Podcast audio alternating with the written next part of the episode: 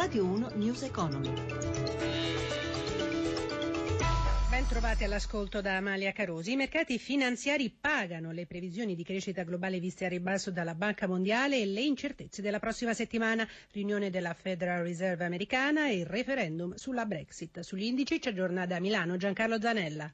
Sì, buongiorno. Mercati azionari tutti in calo nell'ultima seduta della settimana, la peggiore Madrid che cede più del 2%, ma non molto meglio stanno andando gli altri principali listini. Francoforte perde l'1,86%, Parigi l'1,5%, Londra meno 1,43%, a Milano il Fuzzi Mib, l'indice dei 40 titoli principali, è in calo dell'1,96%, con vendite concentrate soprattutto sui titoli bancari, con perdite che sfiorano anche il 5%, e sulle materie prime. In calo il prezzo del petrolio, ma sono soprattutto prese di beneficio, il Brent rimane appena sopra i 51 dollari il barile, il greggio americano scende invece eh, sotto i 50 dollari al barile. Per quanto riguarda il mercato obbligazionario, oggi asta di botta un anno, il nostro tesoro ha collocato interamente i 6 miliardi e mezzo di titoli eh, che erano previsti con un rendimento in leggero rialzo ma sempre negativo, meno 0,122%.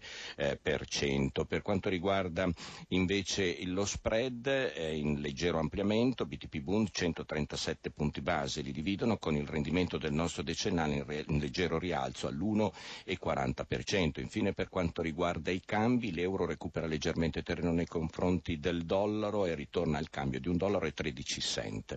Da Milano Giancarlo Zanella, GR1.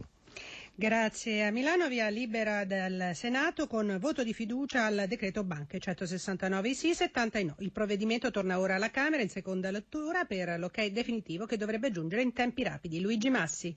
Le principali modifiche all'atteso decreto che riguarda tra l'altro i rimborsi ai risparmiatori delle quattro banche locali in stato di liquidazione, Banca Etruria, Banca Marche, Casse di risparmio di Ferrara e di Chieti. I tempi per la presentazione della domanda di rimborso all'80% della somma perduta si ampliano da 4 a 6 mesi. I criteri di accesso preferenziale al fondo che garantisce i rimborsi sono i seguenti. Il risparmiatore ex obbligazionista deve avere patrimonio mobiliare inferiore a 100.000 euro o reddito ai fini IRPEF inferiore a 35.000 euro l'anno riferito al 2014. Vanno allegati i contratti di sottoscrizione degli strumenti finanziari. Il governo ha inoltre accolto un ordine del giorno che prevede che i rimborsi erogati non siano soggetti ad alcuna imposizione fiscale. Altro capitolo la velocizzazione delle procedure di recupero crediti per le aziende, una misura molto attesa dalle banche alle prese con miliardi di euro di crediti in sofferenza. Una velocizzazione che agirà anche attraverso il cosiddetto patto marciano che trasmette alla banca il bene a garanzia del debito senza passare per il tribunale in caso di inadempienza del debitore. Il decreto amplia infine il fondo per la riconversione e il prepensionamento dei dipendenti bancari. Sono 7,2 milioni gli iscritti alla previdenza complementare, con un aumento del 12,1% in un anno, lo dice la Covip, secondo cui però aumenta anche il numero di chi smette di versare i contributi, 1,8 milioni lo scorso anno. Stefano Marcucci ha sentito l'esperto di previdenza Giuliano Cazzola.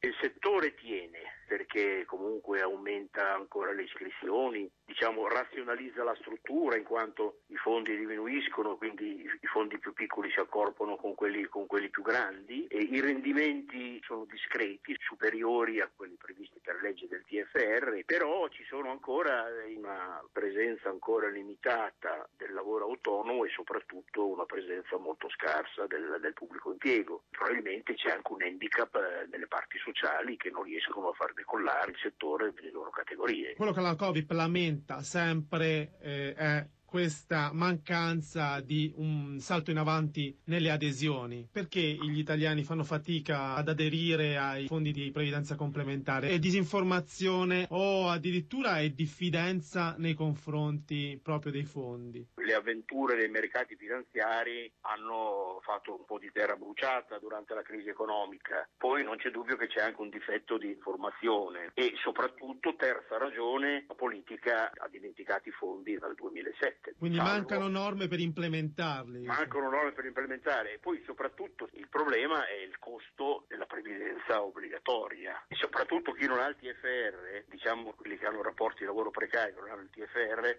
a loro manca la, la risorsa fondamentale per aderire a un fondo. Però ecco, è l'investimento tutto sommato che è il risultato più sicuro ed è anche l'investimento che viene di più tutelato anche sul piano fiscale. News Economy a cura di Roberto Pippan torna oggi pomeriggio alle 17.32. Ringrazio Cristina Pini in redazione e Gianni Tole per il supporto tecnico da Amalia Carosi. Buon proseguimento d'ascolto sempre su Rai Radio 1. Radio 1 News Economy.